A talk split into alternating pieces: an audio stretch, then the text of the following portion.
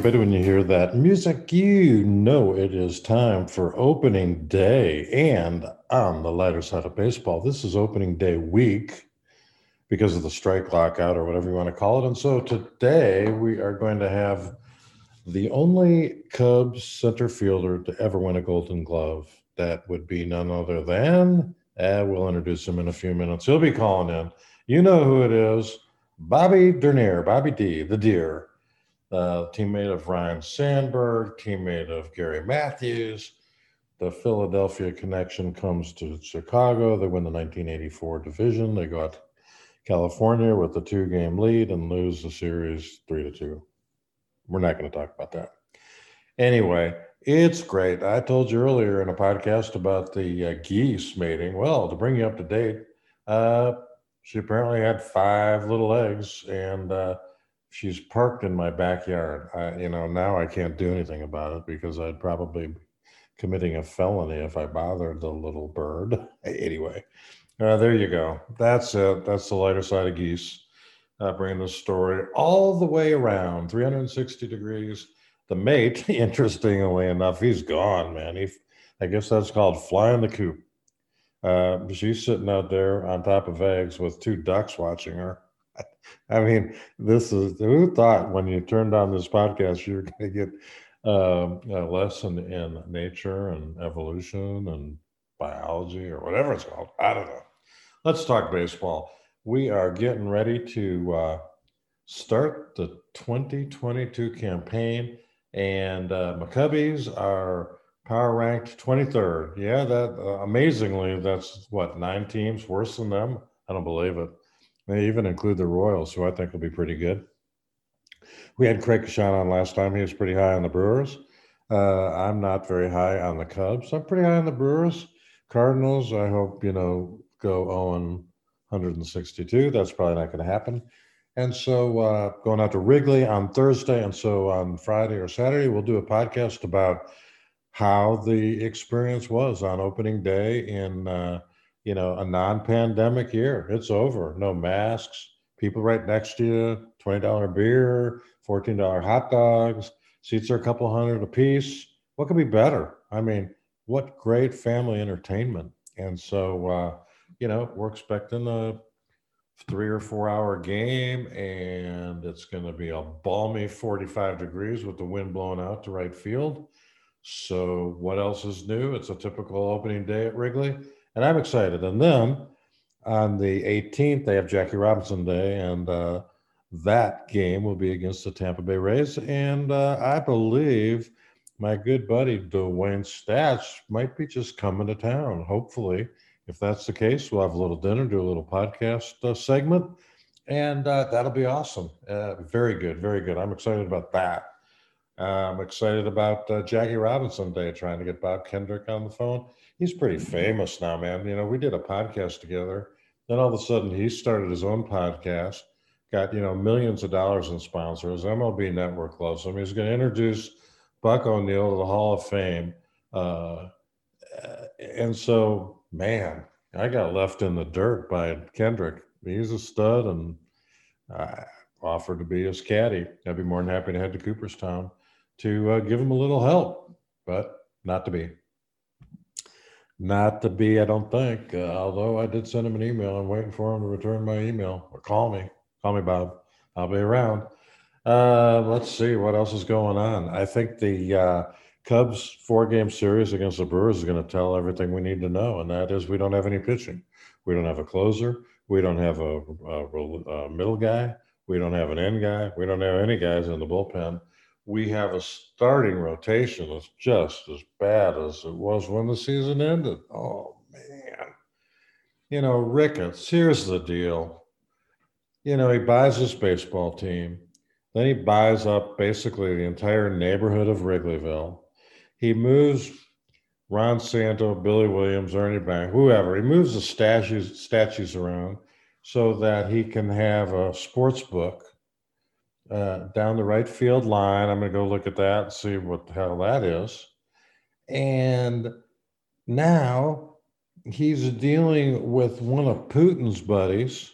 He's going to feather the nest of a Russian oligarch to the tune of I don't know how many billion dollars, with a couple other of his rich buddies uh, from Chicago and elsewhere. They're going to buy a soccer team. Now, you know, to me, a pitch is what Kyle Hendricks is going to deliver on opening day at 1:20 in the afternoon. That's a pitch. It'll be an 82 mile an hour fastball, but it's still a pitch. Now, I watched on Apple Plus the little gig about the Kansas City guy that goes to England and becomes a soccer coach. And I learned that those fields are called I mean, the, where they play soccer is a pitch, I guess. I don't know. Uh, pitch black, pitch the ball, soccer pitch. And so uh, that's it. He's buying a soccer team now. He couldn't afford Bryant. He couldn't afford Rizzo. He couldn't keep Baez. He couldn't keep Darvish. He couldn't keep Castellanos. He couldn't keep Schwarber. He couldn't keep Kimbrel. He couldn't keep anybody. He's not going to be able to keep uh, our catcher, Willson Contreras. He was lucky to keep Shrimp Scampy. The broadcaster just got a 25 year deal or something. I don't know. Bad. You'd think I'd be upbeat. In spring, eternal, spring, spring's eternal. Everybody's happy. Season's underway. We're going to be playing baseball at Wrigley Field. Who want wouldn't want to do that? But um, I'm telling you, the uh, Cubs are going to be really bad, really bad.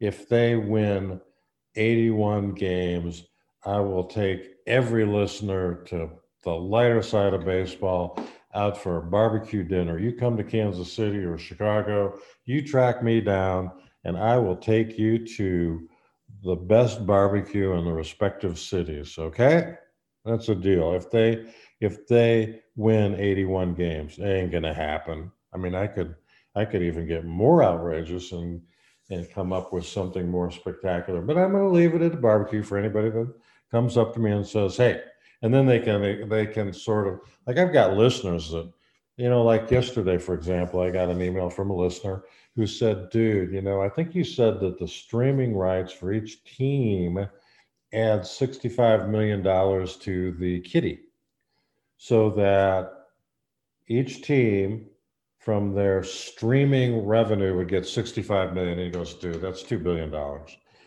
What I believe I said, and it doesn't matter. There's some people that correct me. I love it. Um, Pumpsie Green, you know you're out there. Pumpsie Green, the Boston Red Sox, first uh, player to integrate the Red Sox team. I had Pumpsie at second base. I think my listener said, no, he's a center fielder. It could be backwards. Anyway, Anyway, so um, I said that, and I, and I think I ultimately said that the national revenue from the broadcast media is $65 million, so that the media rights from the national broadcast give the Baltimore Orioles double what their payroll is, which is goes to my other point of how ridiculous baseball is, where somebody plays uh, the New York Yankees play the Baltimore Orioles 18 times, and their payroll is like 200 million, 250 million more. Crap. I mean, it's like playing Hinsdale Central Red Devils. Go Red Devils, but my God. Or like the Durham Bulls or like the U.S. Women's Olympic baseball team, softball team. It's not a fair fight. It's just so why why do I get worked up? Why do I care? Remember, I said you know Rizzo during the uh, latter part of May last year, man. You know he took it, and, and every year he took it better than me. And it's like Sean Casey, guy gets to first base, and hey, good to see you, man while the fans sitting there bitching because wait, he just went over four. Why are you smiling? Or I remember when I met Dave Nelson uh, on an airplane, they had just gotten swept in 1973, uh, lost four games to the Minnesota Twins, and I I couldn't believe that these guys were partying on the plane. Yeah, they flew commercial, not even charter. They had a didn't even go nonstop. And I met Dave Nelson, the legendary Dave Nelson, Davy Nelson to some. I met him on the plane and I'm going, dude, you guys just dropped four in a row. How in the world are you guys celebrating? He goes, well, you know, we're professionals. And that was kind of Rizzo. We're professional. We don't really get too upset if we lose a game. Um, now that isn't quite the way I am, but I'm going to change. Please change. You know, please don't sweat it. When the uh, Cardinals take 16 of 18 from the Cubs, don't worry about it. When the Brewers come in and sweep the opener, I mean, look at their pitching staff. They got Burnes, who won the uh, Barnes, Burnes, whatever his name is. He won the Cy Young. Then they've got Woodruff, who could have won the Cy Young. Then they have Peralta, who, you know, is really a good pitcher. And then they have Lauer, not to be confused with Matt Lauer. And that, that's a good team. Uh, the Cubs, Kyle Hendricks. They paid Stroman a lot of money for some reason. Here's the deal I don't get you know, first of all, Hoyer's in the he's in the wrong profession. Look at Dombrowski. He comes in and in a year, he doesn't have as much money as the Cubs, doesn't have as much money as the Cubs. He's got Harper, Castellanos, Realmuto, uh, Schwarber. Uh, they're gonna win. Eh, They don't they don't have a big budget like the Cubs. They got a big budget, but they don't like the Cubs. So Dombrowski knows what the hell he's doing. Jed Hoyer, oh if he does, he's if he if he knows what he's doing, he's keeping it a secret because, man, I mean, here his boss is paying a billion bucks to go buy a team called Chelsea. Hey there, Chelsea girl. Da, da, da. I think that's about an English girl named Chelsea too. He's buying a soccer team with Ken, what's his name, who just bought 16 floors of some gigantic building in Chicago, who paid for the bike trail in Chicago. That was very nice of you, Ken. We appreciate it. He paid for the bike trail because he didn't want runners getting in his way. So he's got a separate bike trail that uh, that he paid for. Yes, you heard me right. And uh, then some other hack, probably uh, uh, one of his dad's uh, political action uh, pack group guy. I don't know. They had to they had to kind of smooth over the Joe Ricketts anti um, diversity memos that he was slamming on certain ethnic backgrounds to say that uh, that's not the belief of the Ricketts who are involved in buying this tick this team. It stinks. The whole the whole deal stinks in baseball. These guys, in addition to the 65 million from the streaming revenue and whatever other Fox throws in and ESPN throws in.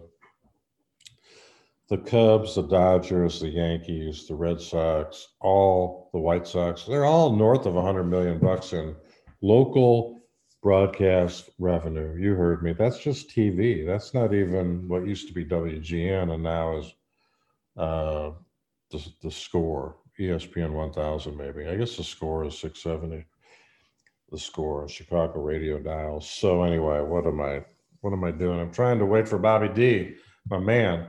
I'm so excited. I'm so pumped up. I can't i can't really describe whether i am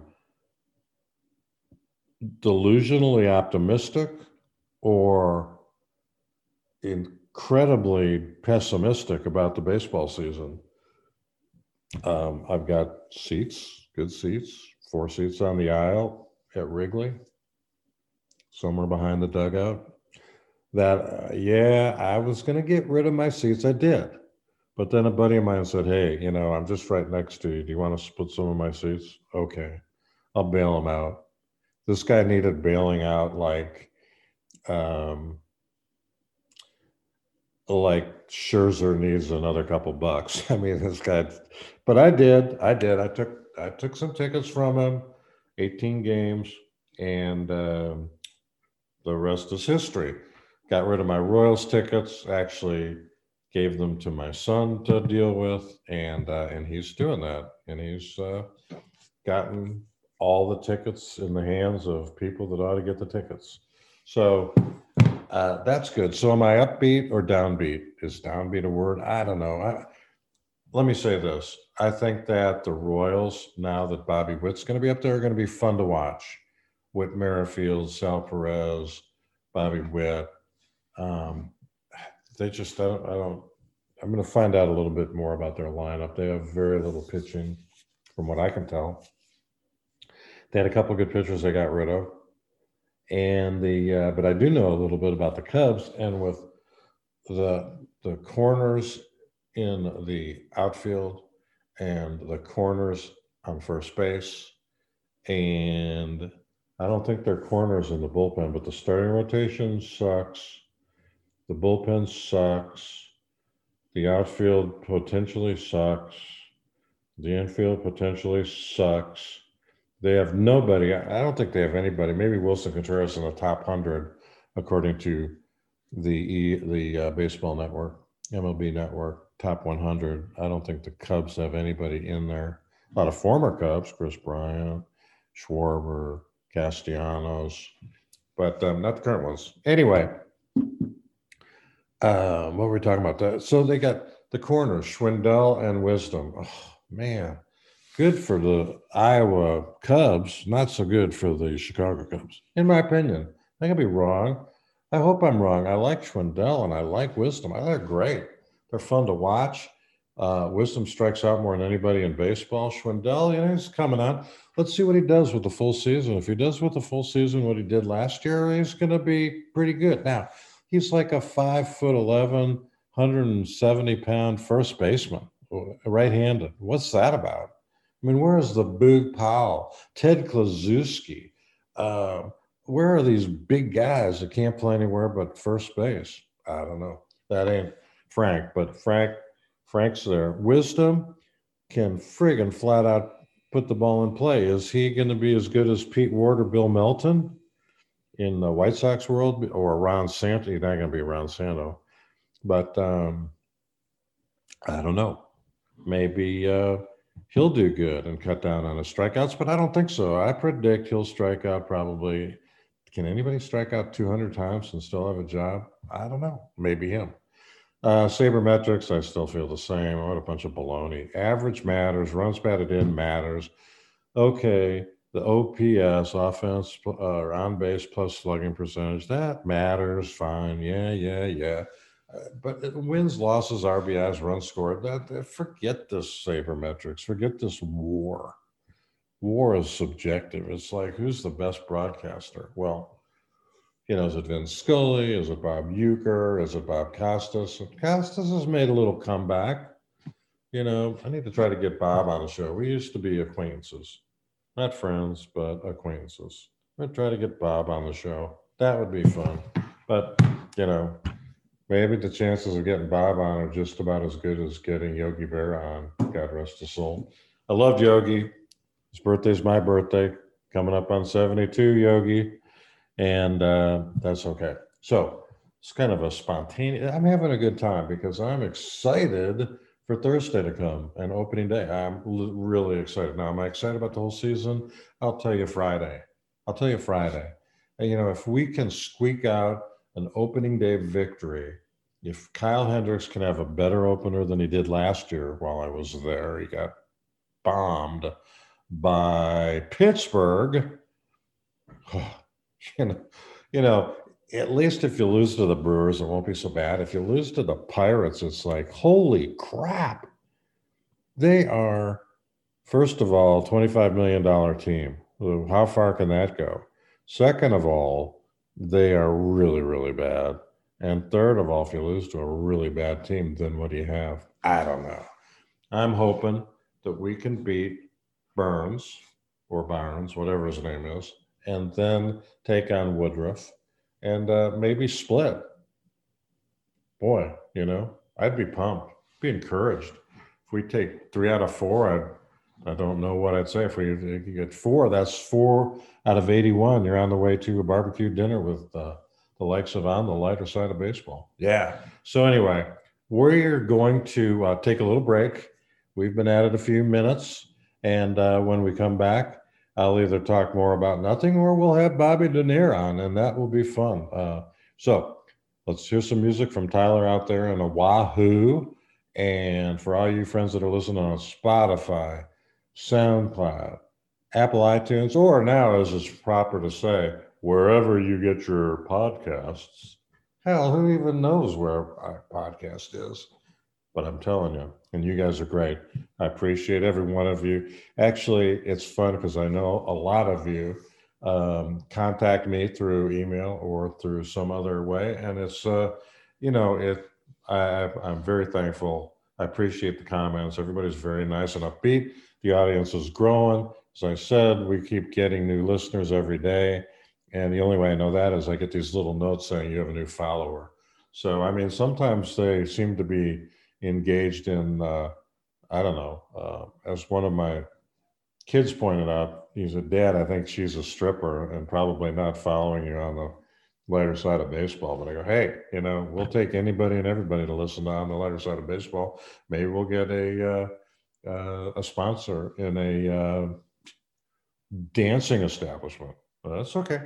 Anyway, put you on hold. We'll be back in a few minutes, listen to the music, and there you go.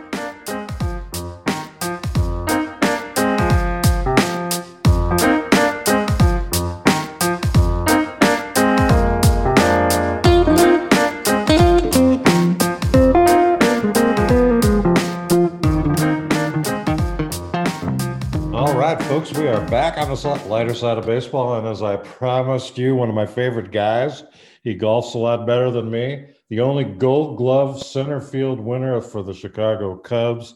He managed to stay up in Philadelphia a few years. Bobby Dernier, man. He's been on the show before. Bobby D, how are you doing, buddy? I'm doing well, Jay. How are you? I'm doing good. Can you hear me all right? Oh yeah, yeah. There, there has been. Uh, you mentioned golf. Uh, there has been, although this week's going to be a little testy with the weather, uh, a little windy and, and uh, maybe a little stormy. But uh, overall, we've had, I don't know, maybe almost a dozen, uh, dozen spring games here in Kansas City. It's been pretty nice. That's really good. And spring games in Kansas City featuring who? Oh, just some local knuckleheads that I play with, you know, primarily. Um, you know, just uh, uh, guys, a couple guys I grew up with, which is always nice. And uh, I was at a meeting this morning talking about it. We do a charity golf event here in, in uh, little town of Raytown where I grew up every year and uh, raise money for the kids program. And and uh, so we were talking about about golf again this morning. I took I kind of took the rest of the day to just do stuff around around the house. Uh, could have played, but uh, I decided this week I'd, I'd just do some other stuff and, you know, all that necessary stuff, Jamie, like paying taxes, you know, stuff like that. Yeah, I know. I've just, uh, I just uh, got that behind me. Hey, the uh, weather in Kansas City, some days good, some days bad. The weather in Chicago is sucky, man.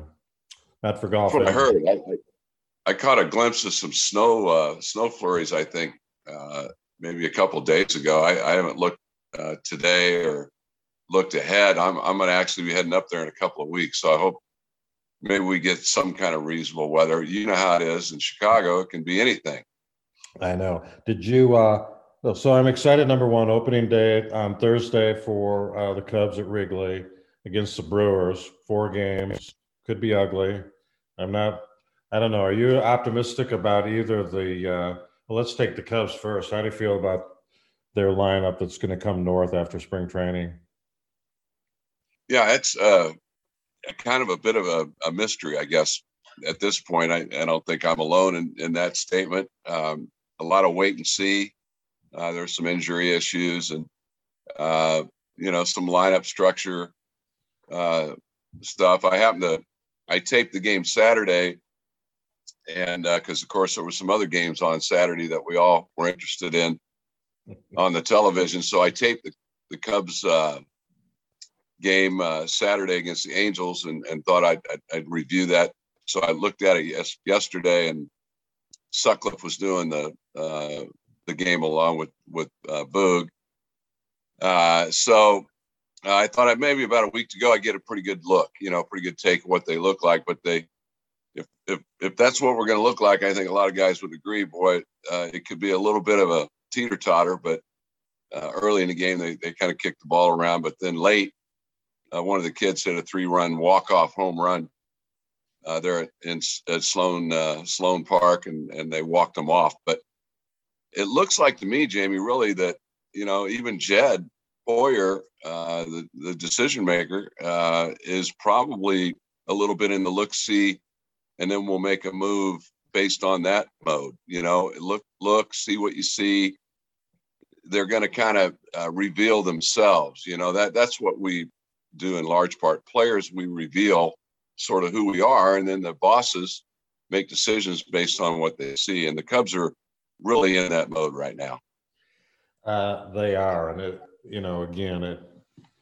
I thought I was over dumping on Ricketts and Theo and Jed uh, for unloading what Bowie Kuhn, if he was a commissioner, wouldn't have let him do it. But um, you know, they dumped the whole team, and and I they just when I, I don't see them getting anywhere near 81 games in the 500 column. And I don't, uh, maybe this Suzuki will be good.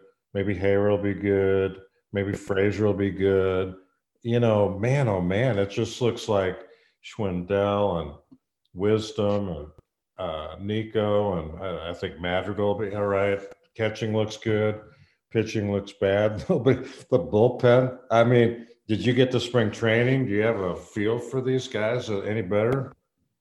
No, we didn't go. I mean, the last two springs because of the, the COVID situation and and uh, and then with the lockout, you know, a couple uh, this spring made it kind of you know it was too late to yeah you couldn't plan ahead you couldn't really you know there wasn't really an, extended spring like normal so we'll wait hopefully next year we'll be back to, completely back to normal and uh, you're right. You hit on everybody, um, with the exception of one guy. Of course, they're waiting on Simmons. Um, you know, if he's healthy or not, and then that'll kind of speak to what Nico ends up doing. He's really not a shortstop. He's doing a good job. I mean, he's more of a second baseman um, overall ability and just a great athlete. Uh, you could probably put him anywhere on the field and he'd help you win. But yeah, what's with ideally? What's with Bowie? I beg pardon. Spody hurt? Bote's another question mark. I, you know, I, I, I don't know. I got to admit that I'm not completely in full tune. This week was going to be kind of key for me to kind of really get in full tune with how they break camp. You know, and then I can kind of get a better idea. Yeah. Opinion wise, I don't know the whole system. Obviously, yeah. having not been to spring training like normal and kind of dove in a little bit more and walked over there like we normally would and speak around, talk to the coaches, and you know, you get a feel for who some of the young guys. I know Brennen Davis, a, a few of them.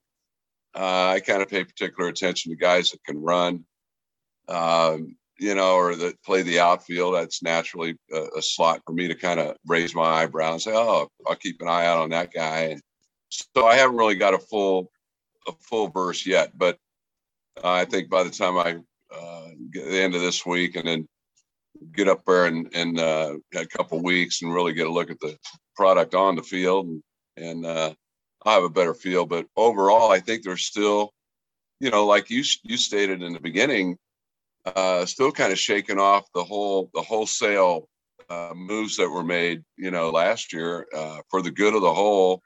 I understand that. Uh, you know, you have you have to do things sometimes, and, and in a way, it was kind of good for the players. I mean, when you get, you know, when you get paid 150 million dollars or whatever, I think that's still a pretty good day for you.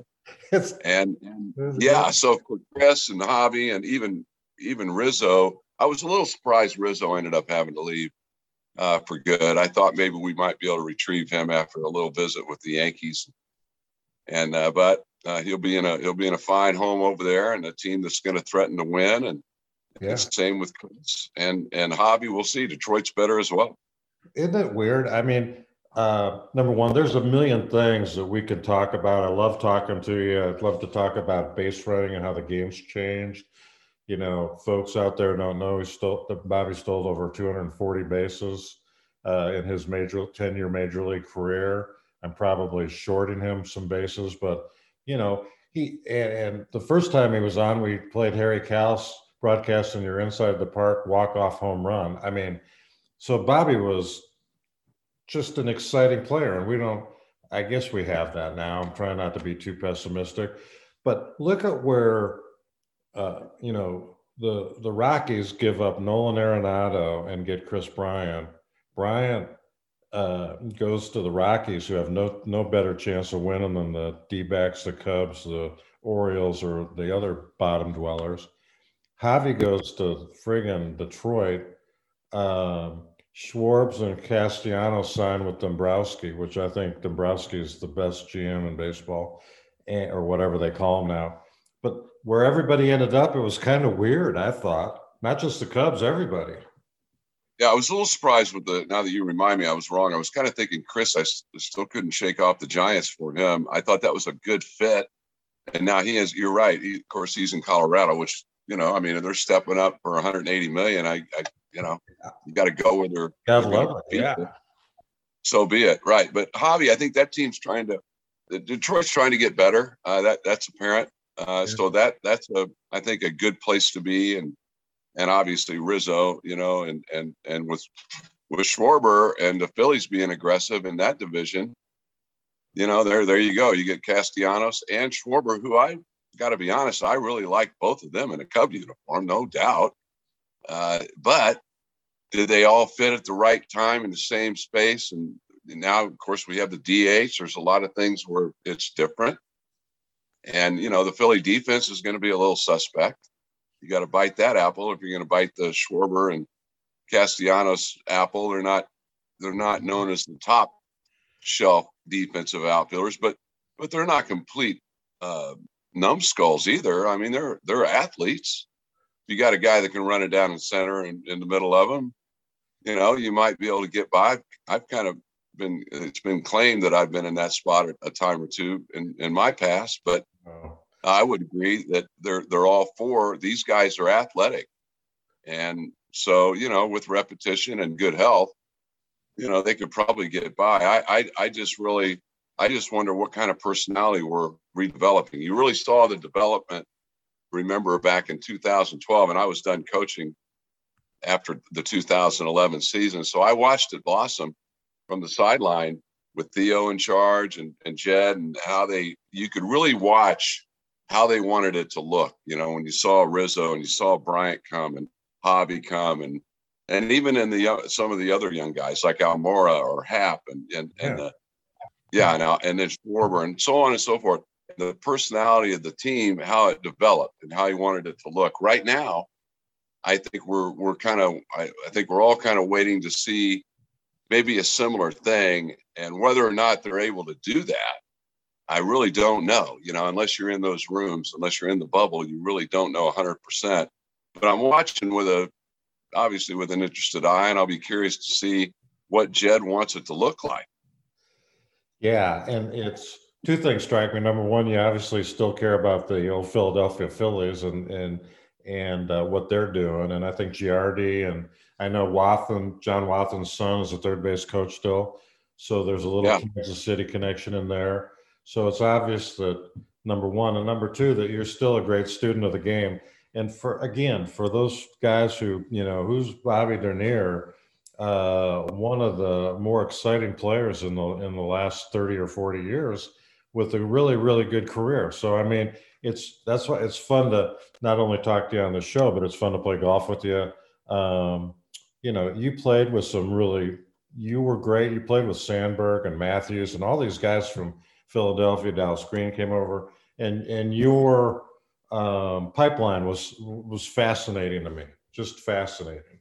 And so anyway there you go. Yeah, we uh, at that time, you know, not unlike you know the, the the the same things are happening today, with whether it's with you mentioned Dave Dombrowski or with Theo or or Jed or guys that have been had success and had success with certain groups of players, you know, or have uh, have knowledge of those guys as well uh, within an organization. They end up bringing them, like Theo brought and Jed brought Rizzo you know, they had him in Boston as a young player, in San Diego with Jed, and so he, he, he they knew that Ant, that big sweaty left-handed hitting first baseman was going to be one of those guys.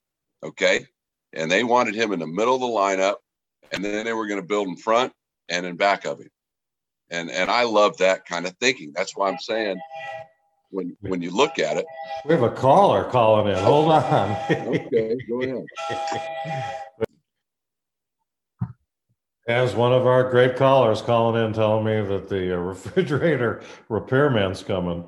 That's great. Okay, good. We can we can take a break when, when he arrives. Um, hey, anyway, Bobby, the uh, you know like that pipeline you're um, you're referring to, and with Rizzo, um, I like you thought he'd come back to the Cubs, and who knows what went on between you know behind the scenes, and they had to be disappointed that they broke up everybody. Um, but yeah, I mean, you described Rizzo. Uh, I was laughing on the segment before you joined in on the show, and that you know I get so pissed off, and I'm watching Rizzo, you know, who's in the game, laughing with you know the the opposition that gets there. It's just. Uh, you know, he's just got an interesting personality and what a great swing, you know, a good first baseman.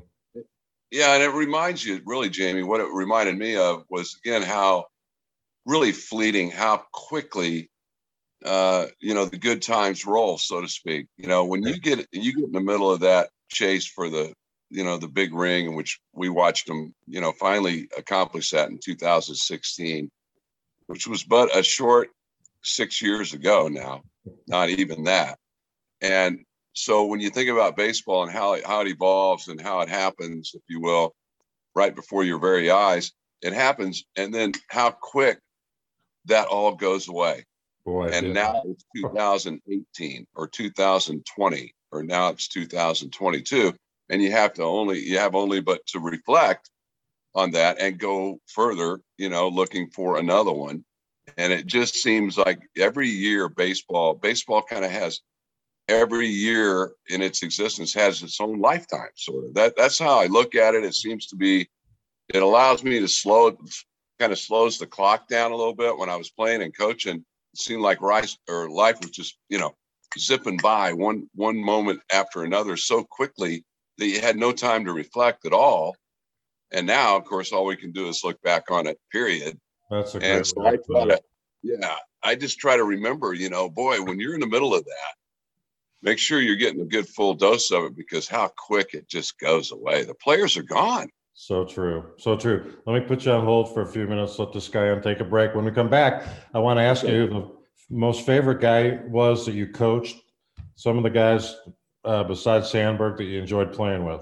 So we'll be back in a minute, folks. I appreciate your patience, Bobby D.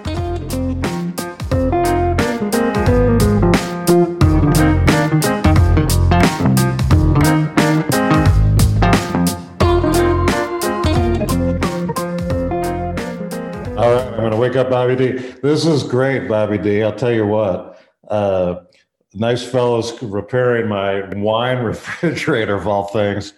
And I said, I'm doing a little podcast. Got Bobby De Niro on the other side of the the uh, podcast. And he goes, What'd you think about the Kimbrel trade for Pollock? I go, Man, you got to come on in and be on the show. About that. Yeah, that, that just happened. Uh, I watched, happened to be Pekin, we were talking about watching, you know, watching the games recently, and I, I got to see the Sox as well a couple times, and uh, and then I noticed that on the highlights, I think I was looking at maybe is, or I flipped, I know what it was. I flipped to another game, and I think it was, uh, well, Kimbrel went to, he went to who? He went to the Dodgers and got lit up. Right. That's right. And so I flipped to a game. The Dodgers couldn't get out of it. This is yesterday. Couldn't get out of an inning that I guess Kimbrel started yesterday. Got nobody and, out. Right. He must have struggled big time, huh? And you know, he struggled two years ago with the Cubs, and he has a pretty good year last year. Uh, right. Jed trades Kimbrel, which everybody knew he was going to do, but then the and again, they didn't get much for any of those guys, but they did get Madrigal, the good second baseman who was hurt. Yeah. But as you point out, Nico's a second baseman, Bote's a second baseman. The last thing they needed was a second baseman, but you know, I think Madrigal well, could be there. I think, they look at it different. Like guys aren't even second baseman anymore, Jamie. What they are are they're infielders, right? I mean, I don't yeah. want to be, I don't want to dive off into the political. It's like there's no gender anymore, you know, in baseball. Um, you know, it's weird. Like you can't be identified as just one position because there's the shifts and everything. You know, the depth you play. Uh, you don't get positioned as just one guy like you know you're just a second baseman you know or you're yeah. just a shortstop or a third baseman you now like Bote, who's a bit of a switchblade right yeah. And so is Nico in in a way. They're both switchbladey kind of guys so you can't call them just like one thing you know? You, you you're it's just it's not realistic in baseball anymore because you have to be more talented than that kind of you know in order to sort of fit the the the game plan. And so with with that in mind, that's so true, and with the versatility of a Bote or of a Nico or or of some of these other guys, and with the emphasis on home runs and what do you, and strike, what do you need a Bote or a Nico Hoerner to hit to to be vet to be a worthwhile contributor to the major league team. Yeah, well, one thing they had to notice because it was just so obvious last year was that they, they, swung and missed way too much. You know, striking out, way too much swing and miss. So that I think that was part of the game plan going into 22. We're going to have some guys like uh, Madrigal and, and Nico, guys that you can, you know, that personality. We're going to adopt that personality, be a team that's more likely to put the ball in play and and you know the the on base percentages weren't good and, and so i think they made a, a real concerted effort philosophy wise to, to think more about let we we need to be a team that doesn't strike out a lot and you know i mean that that was always a you know that was a, a, a game plan a 100 years ago i think you know i mean right. and, and not not kidding around i mean i understand it's it's no joke to hit today, pal. I'll admit it. I think it's harder. It's harder to hit today than when I played.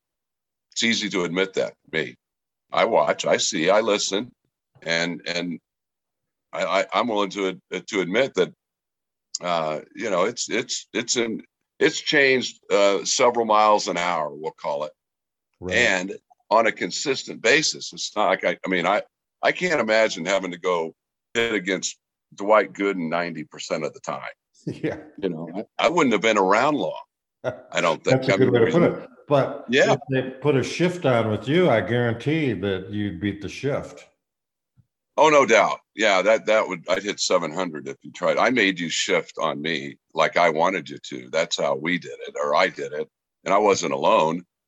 You just by being capable of of being a good bunter, you forced the infield to play, you know, a different depth and especially on the corners. But even the middle infield had to had to cheat a little bit because if, if I if I hit it and it bounced three times, I I'm I'm going to beat you to beat the ball to first base. So you better catch and throw it.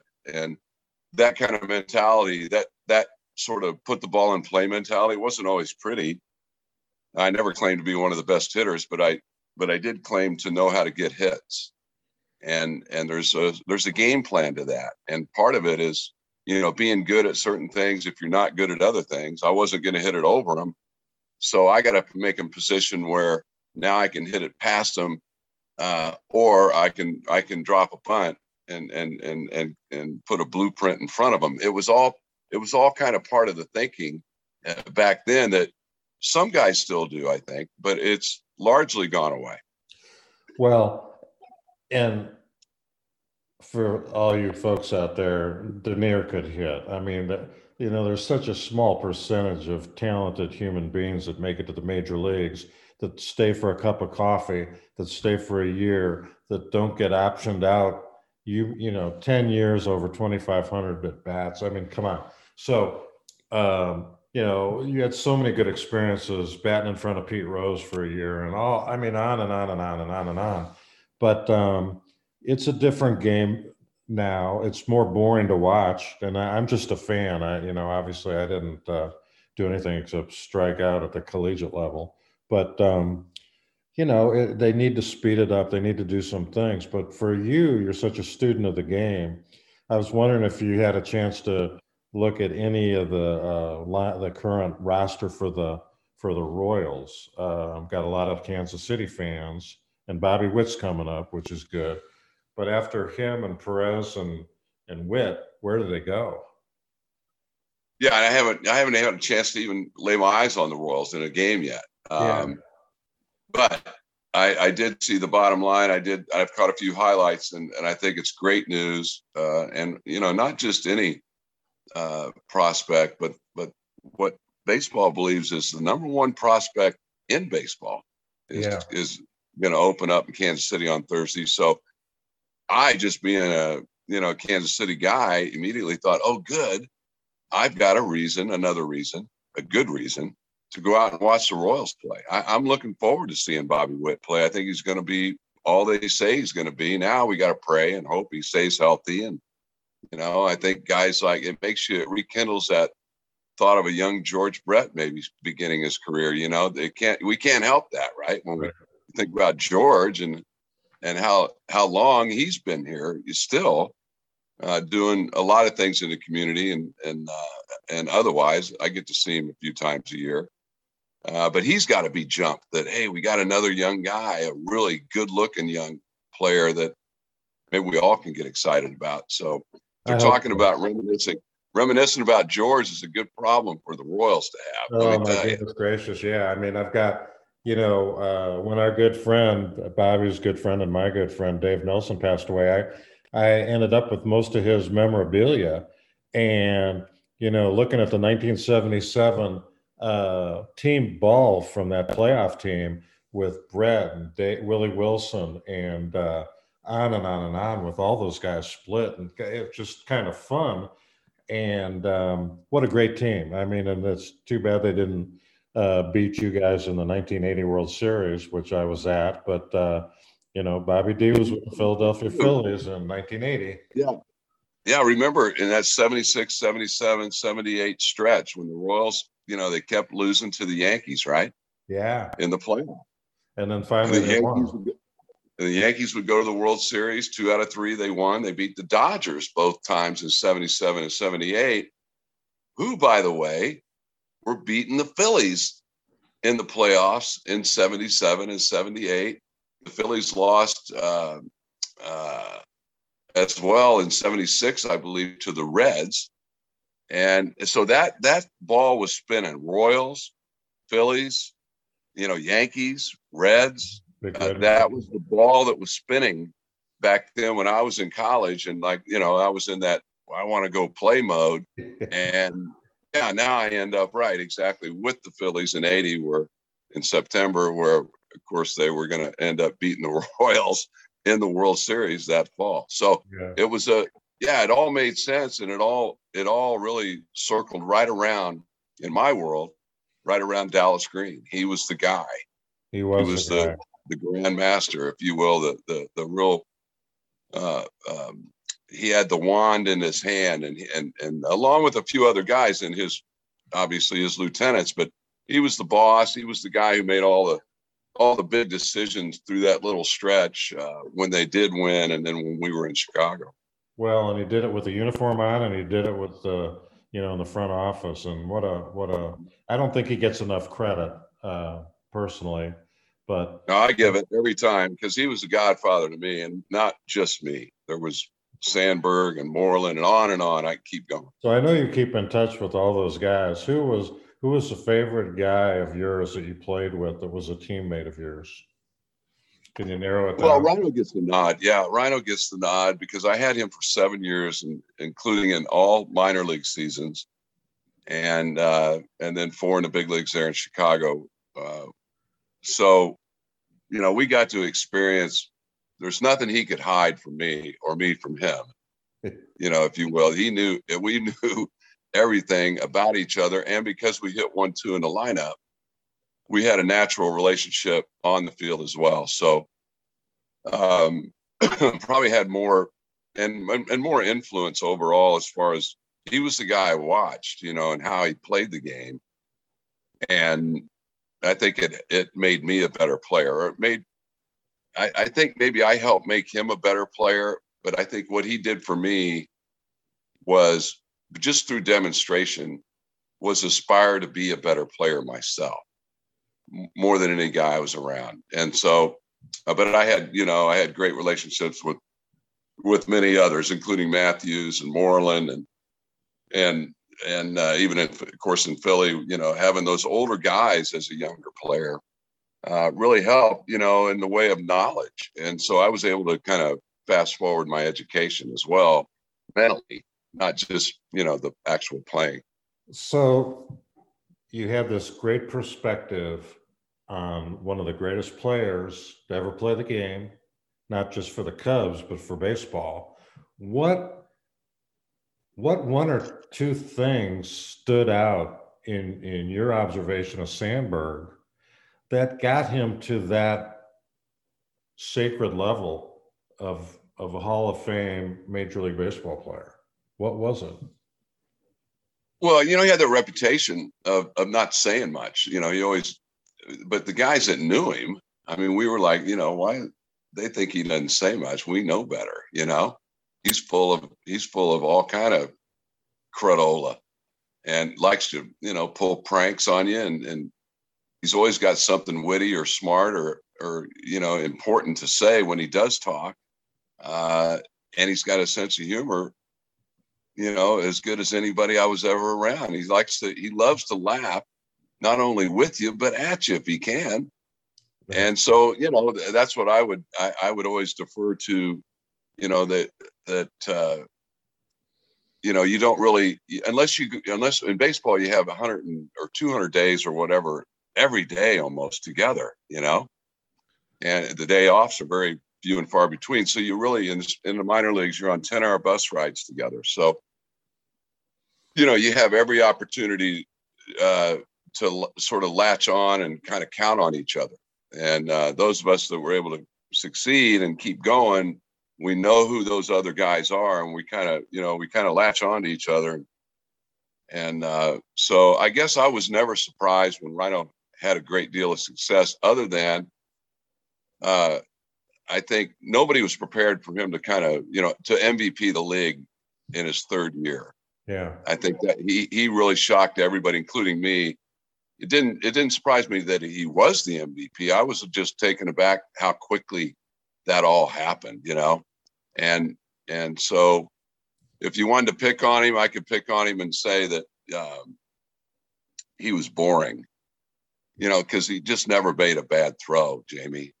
You know, he didn't know the thrill of defeat. He, he didn't have he didn't have very many bad games. You know, like didn't. Yeah. Like Brett's reputation is, you know, average minor league player who met Charlie Lau and then worked his hands to death and mm-hmm. turned himself into one of the top 10 hitters of all time, in my opinion. Sandberg, you know, I did he, I mean, obviously all you guys worked hard. Um, and his, maybe his personality. Nelly always said, you know, it really didn't bother me that Nolan Ryan hit me 25 times. I'd still come back. And the mentality of you guys who who get in the batter's box with a guy like Dwight Gooden, and it, you know you're not afraid, and and uh, and or, or you're you know you're calm, and maybe his personality is what got him into the Hall of Fame because he was cool, calm, and collected through his career. Just uh, boringly uh, consistent, you know, just never made a bad throw. You know, it might be a little late. He didn't, you know, but he never, he just never made a bad throw.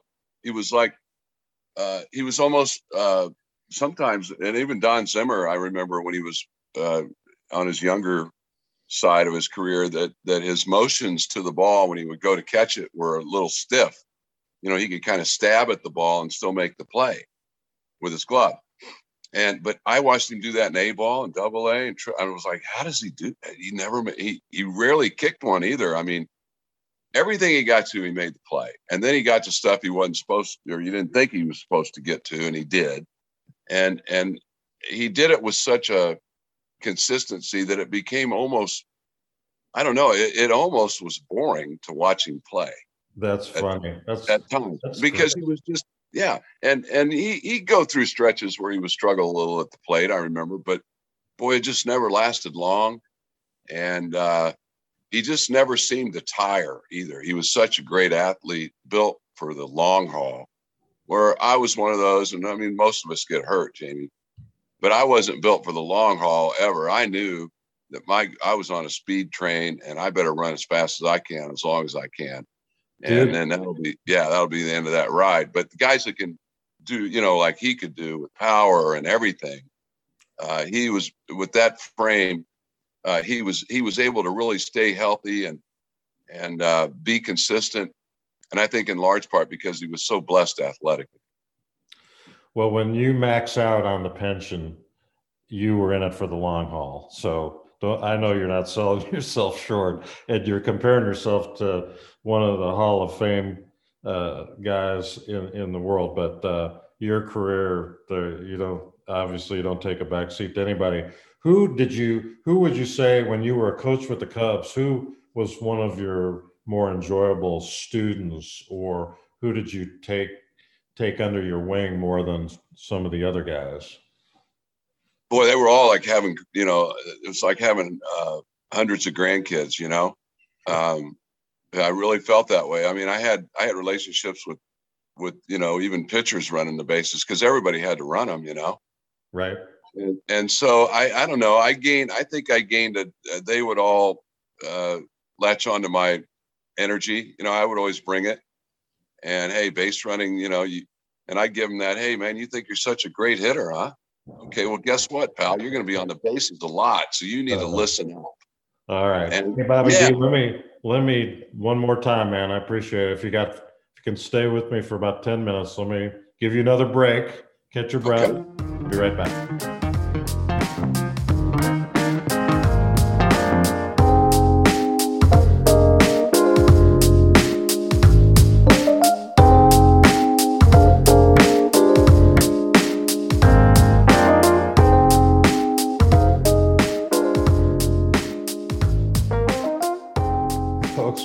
Back on the, lighter side of baseball. And as I said, I had, you know, we started before Bobby D got on. I was talking about the geese mating out in my backyard. Shows you how important this, uh, some of the subjects are on the show, Bobby D. And then uh, we had to take a break while refrigeration repairman came in. And lo and behold, he asked me what I thought of the Kimbrel for Pollock trade. And as he was leaving, he talked about repairing Billy Williams refrigerator. So, man, Bobby D, I got at least I share a refrigerator repairman with the sweet swinging Billy Williams.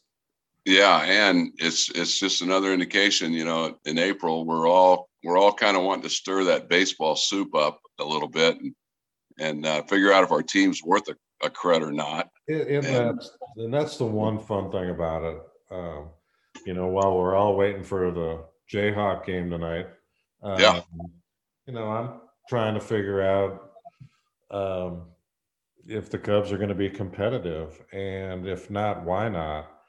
Uh, there are plenty of problems in baseball. You know, the the lockout strike thing. I'm not sure who won. I don't think the fans won, but I'm just. I guess the best thing is they ended it. You know, the the owners figured out that they were this was really a good deal for the young guys who happen to be the majority of the union. uh, didn't you think that was funny? Where the executive committee of eight major league veterans, most of which were Scott Boras clients, voted to reject the deal, and the the the brothers said, "Screw it, we're going with it." I love yeah. it. Yeah, well, and that's why it is truly. I think it's a that that's what a union's all about. We we have to have you have to have the voices contribute. You know, you have to get in there, and whether you're three year veteran or or or 13 year veteran or whatever you are, or or you're a rookie, you need you need to be informed and have an opinion, have a take. You know, don't be afraid to.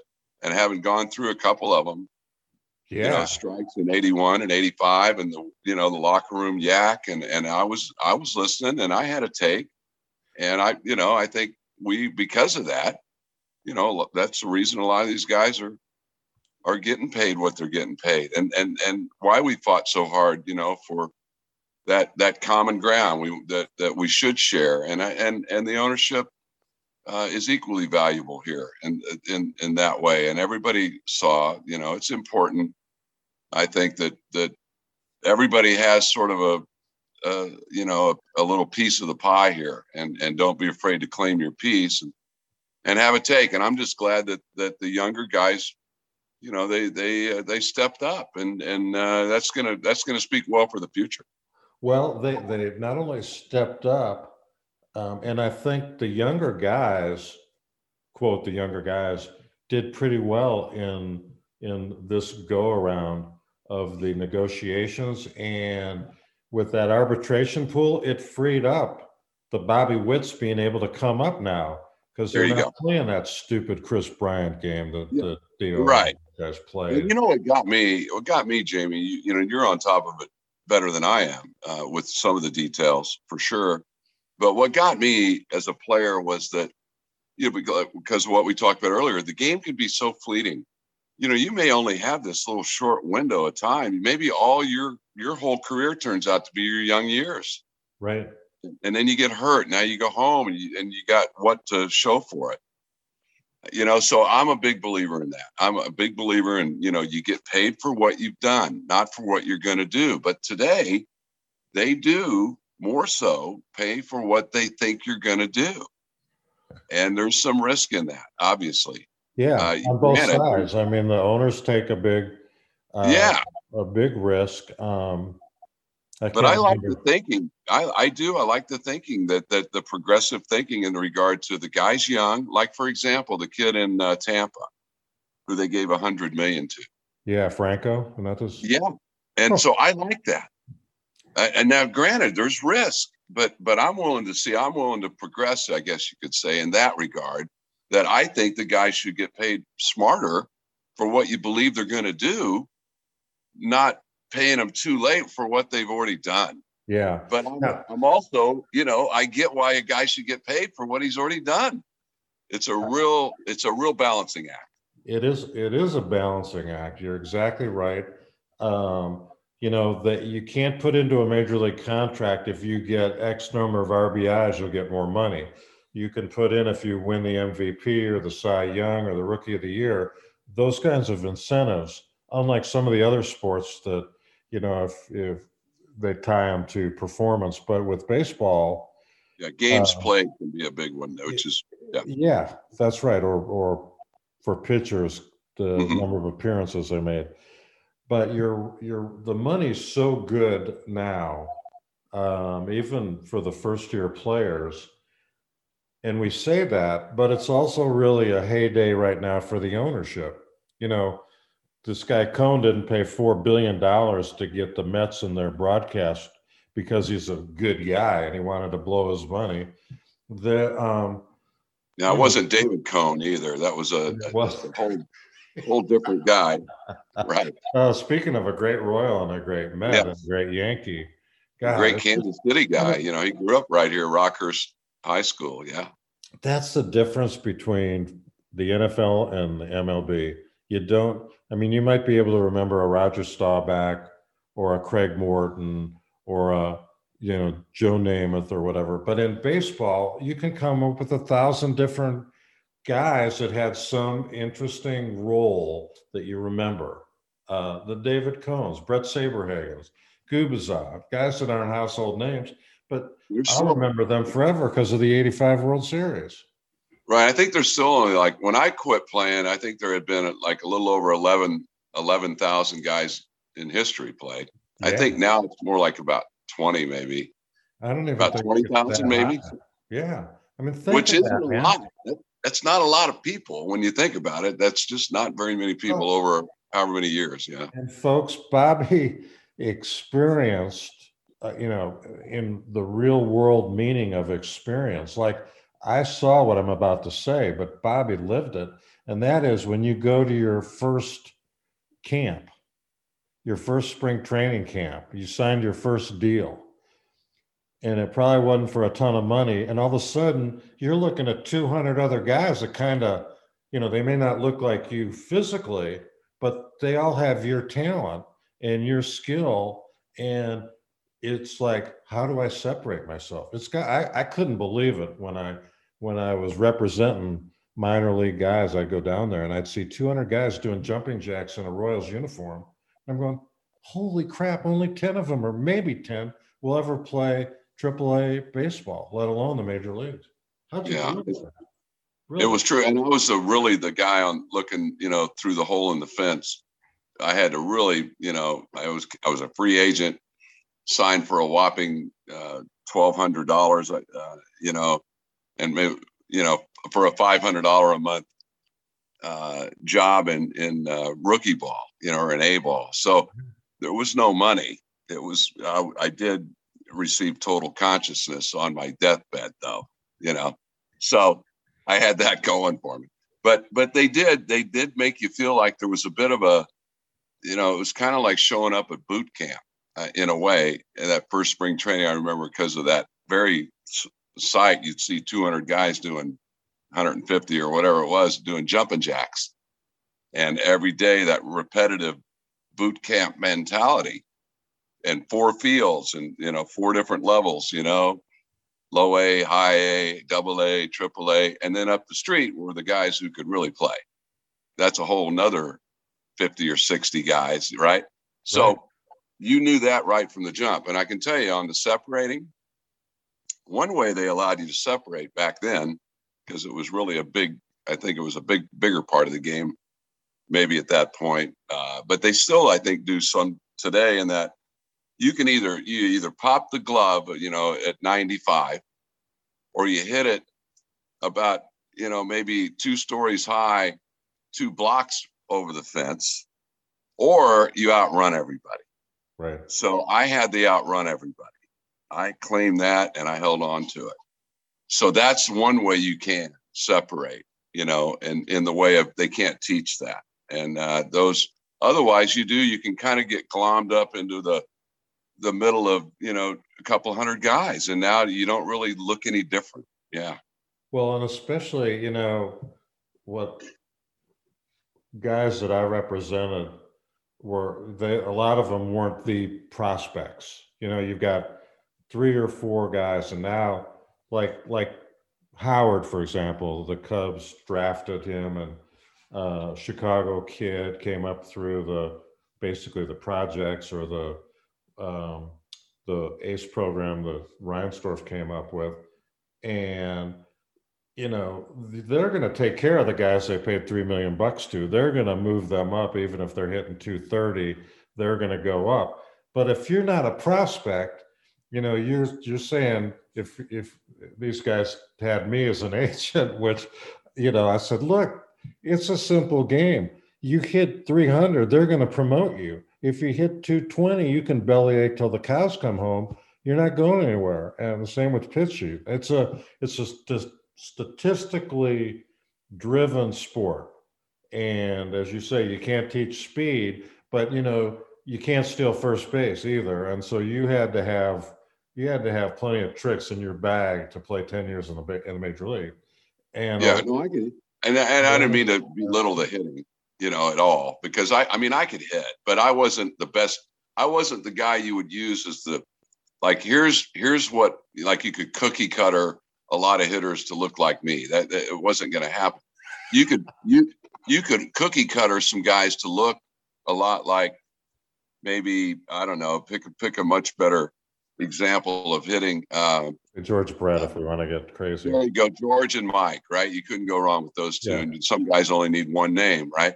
So you could pick Schmidt and, and Brett, and then you could you could template that and say, okay, fellas, watch the repetitive actions of these, how these guys go about it. They demonstrated it probably as good as anybody. And yet, baseball provides for the opportunity for you as an individual, and you won't find two guys who look alike. Everybody has their own stamp on how they hit. And that's why I've always told the guys when it comes to teaching hitting, the first thing is you need to understand for me to really create you as a hitter would be just as difficult as me picking your lifetime girlfriend. Okay. I'm not going to try to do that. You got to do that. Oh, so I'm, I'm going to give you You're some ideas. You're on a roll today, man. Well, you do, don't you? I mean, as a hitter, you got to create your own thing. You know, that's part of the game. and you can take those fundamentals we share, you know, common denominators, but you're not going to look like me and I'm not going to look like you and I'm going to have my ideas and you're going to have yours. You got to pick your own girlfriend. well, without getting into our girlfriends, because you know, our our our marriages are legendary to our beautiful brides. Well, uh, she's still my girlfriend, exactly. And moving back to with the exception of Rose not being in the Hall of Fame, but for this purpose of this question, have you thought about how many Hall of Famers you played with in your career? Because you know you were an integral part of the team with Schmidt, with Rose, with Sandberg. Um, other guys that cross paths with you that you can think of? Oh yeah, I had a bunch of them. I mean, you know, and and lefty, you know, Steve Carlton, uh, Dennis Eckersley, uh, Lee Smith. Uh, you know, I'm, I'm, I'll, I'll, I have to think, you know, really make sure I'm not missing anybody. But uh, yeah, the the complementary uh, role, if you will, was one that you know I, I I was that kid though as a young guy. I mean, I was always a complementary player. I always never was the best player on my team, except maybe one year. I was voted the MVP of the league in '79 in A ball in the Peninsula uh, or in the Carolina League. So I was probably the best player on my team that year. I'll, I'll give me that one. But outside of that, I I mean, I I was I hit seventh in my high school lineup you know, I had six guys that were better hitters than me in high school. Cool. That, but that's inspirational to all, you know, these yeah. guys that um, uh, get get drafted in the, when they used to have 60 or 70 rounds. Mike Piazza, the last guy drafted basically, and they end up in the Hall of Fame, or, you know, you had a distinguished career. I've got a 1980 signed Philadelphia Phillies baseball with Carlton is one of the more legible I've got a lot of Bobby Dernier autographs on wine bottles from St. Croix. And I imagine that Rose is on here. I know you're on here. Carlton's on. This is a cool ball. This is one of Nelly's. Oh, that, yeah. That he didn't take spectacular care of, but um, that was a great team. I mean, uh, you, know, you mentioned Pete. We can't, we can't, we, we'd have to say, you know, it, it has to bug him. And I haven't seen Pete in a while, but you know, with the way things are developing, you know, you pretty yeah. soon they're saying go to the ballpark and there's going to be a kiosk where you can bet on the game or even bet during the game. Or I, I don't know, it's crazy. I don't even know any, all about it, but that's got to be as, as far as developing evolution of baseball and how it's, you know, that's got to be something that at least in in I don't I'm not looking through Pete's eyes at all, but but I, and I only knew him as a great mentor, and that, that's it. I mean, the guy taught me a lot about the game, and I'm going to keep that. Uh, um, he's got to be looking at it a little weird right now, don't you think?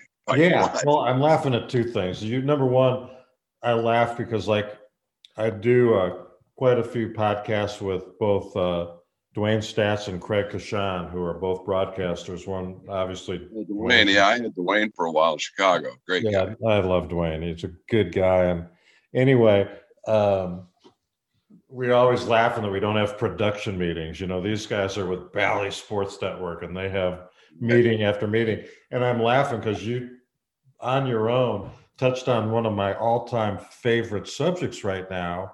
And that is the dependence and the amount of money that the owners are making from gambling now.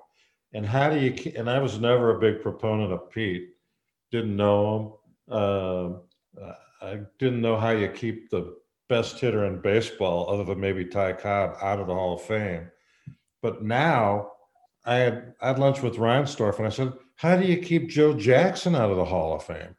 Because are you telling me that Pete Rose is the only guy between Joe Jackson and today that's bet on baseball? Go kid yourself. Don't kid yourself.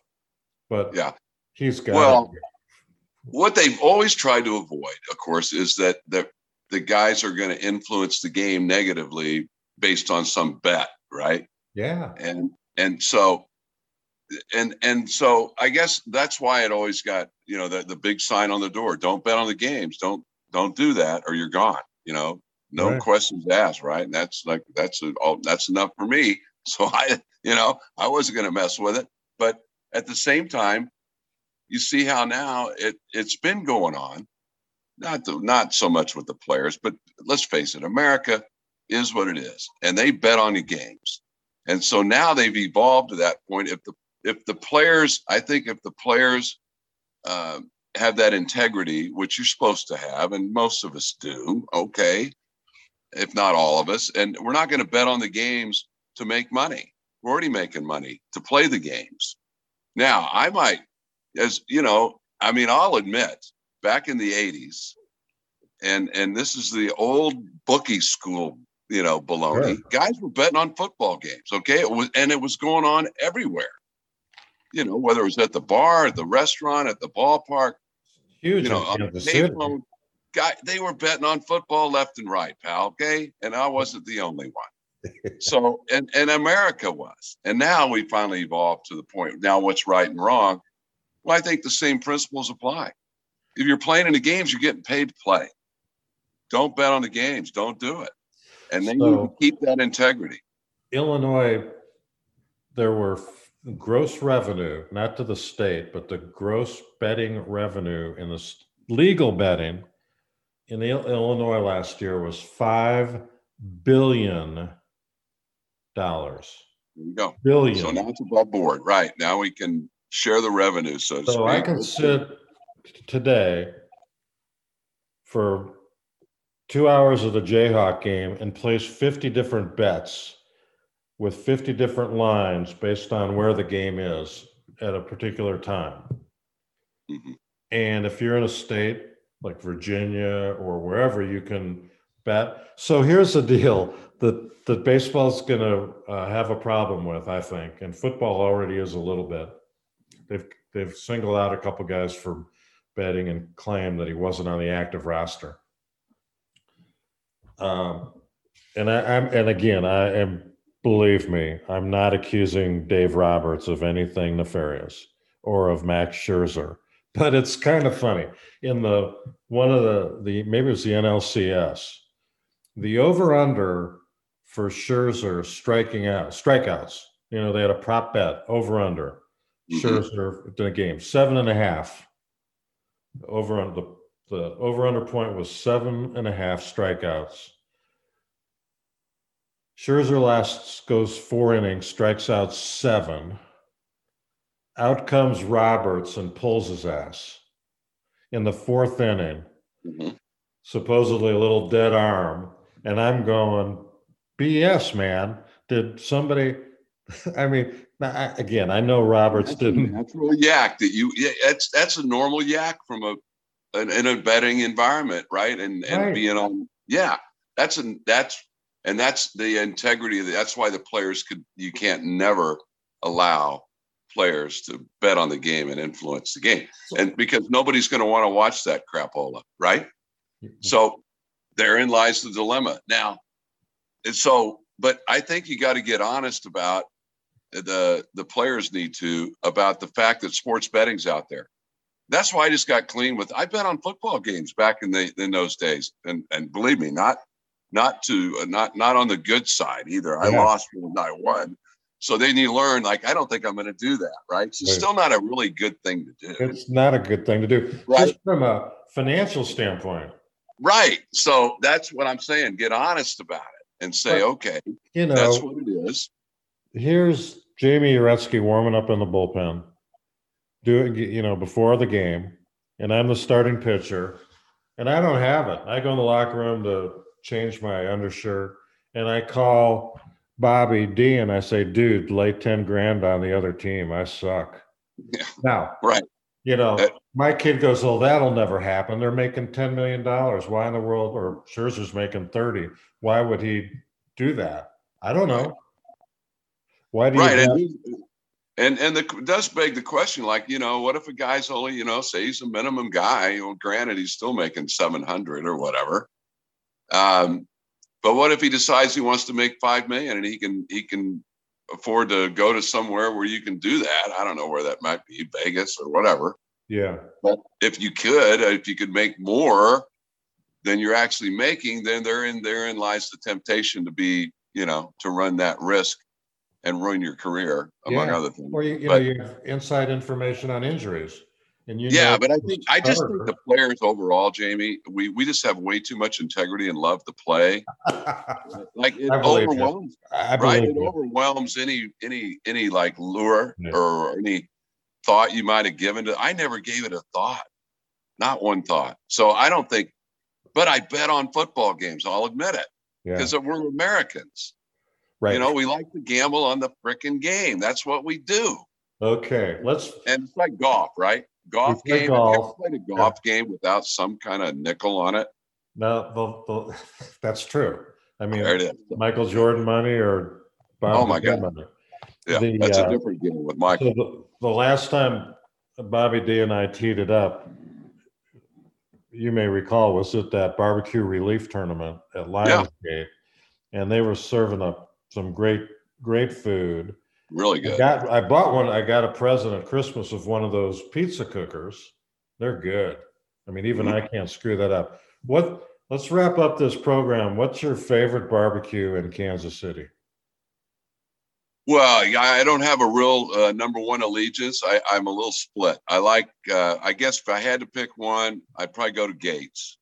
But but I love that Arthur Bryant sweet dress. I love the sauce, so I can eat there too. And All and of course we got we got Jack Stack within blocks of me, so I I, I cater that over here once in a while. Fa- Do you have a favorite or one that you like that's not not like Q39 or not like Joe's or not like LC's, but but do you have a secret barbecue place out in Indy or Raytown or Lee's Summit or anywhere that I could Yeah. go to with you that I hadn't been to before? You know, I don't. But there is a Yeah. there is there is a little podunky little gas station looking thing in downtown Lee's Summit, which doesn't have a bad little barbecue sandwich or or you know whatever you might desire. I don't even uh-huh. know the name of it. It's just on a corner, like in the middle of downtown Lee's Summit, down there off Third Street, kind of. But yeah, Well, guests on our show get to go to barbecue with me, so I'll track you down, buddy. all right, no doubt. right, we can Bobby figure D. it out. Be safe. If you're uh, actually up in Chicago, let me know, and uh, maybe we'll get together either at Wrigley or after. Um, because Okay. I'm here a lot. Well, I'm expecting to hear. I'll just give you a heads up if you want. If you want to bump heads for a beer or whatever, um, but it's supposed to. I'll get the final details, but I'm supposed to come up, fly up the twentieth. I got a couple of uh, corporate groups, and I'm going to sing the stretch on the twenty second. So I'll be up there for that little stretch. I don't know. Is that the Pirates? Yeah. That's a Pirates game. All right. yes. So I'm just so you know, a couple couple weeks from this Wednesday. is when I'm- All right. yeah. I've got uh, tickets for that Sunday game, so I'll be in town. So yeah, let's uh, go to Harry's or go to a dive bar or do whatever. We'll get together. All right. I'll shoot you. I'll shoot you the heads up when I get the info from uh, from Jim up in Chicago and give you kind of a template. What, we- want- what, we- Do you want to uh, warm up for the folks on the lighter side of baseball and kind of give it a take me out to the? uh, you know, it's so improv. It's so you know, and only one beer allowed prior to. That's the key. well, Uh, and then don't be afraid to throw the mic out to the crowd for a, maybe a sentence. Uh, your hat. Put, Yeah. put Bobby D Gold Glove, 1984. I'll fire the hat out there. I'll do the whole thing. I've, I've I think I've got a. I don't know the numbers. I'm going to make them research because they got all those analytic people. I'm going to say, hey, find out how many times I've sang over the years. I'd like to know where I rank on the all-time list. I guarantee you, I'm in double figures. Oh, I don't know how high I am on that list, but I guarantee you, I'm not the on the bottom half. I they've they've had me sing that thing at least I think ten or twelve times. I have to look it up. That is great. Um, It's a now, great honor. Will Sutcliffe be out there when you're there? Uh, maybe I, you know, I hope. I know Jim. It'll be primarily Boog and Jim Deshaies, I think, and Yeah. then Matt and and Coom in the in the radio booth, which is more my alley than the TV. But Yeah. um, I think that's the crew I'll get. But you never know. In today's world, I I don't know how I'm going to watch the games other than MLB Network. I mean, I got to research that and find out about Marquee a little bit more and what I can do Yeah. if I can do it. I don't even know if I can do it. Do you have DirecTV?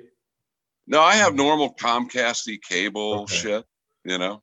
Um, yeah, I mean, up in Chicago, I get Comcast. I, I don't know, man. Don't Last get me couple into years. I haven't worried about it too much. So over the COVID thing, I just didn't worry about it too much. A new marquee just kicked in. You know, I thought, oh, when I get up there, I'll find out. So I'm gonna go when I go up in a couple of weeks. I'm gonna find out what's the All deal right. there. All right, well, let's touch base. I'm Yeah, excited I'll for let you you, know. and Yeah. uh, I appreciate it. I'm going to put the listening audience on hold. All right, folks, that was a great Bobby D. What a good guy. That was a fun time. I enjoyed that half as much as uh, I hope he did.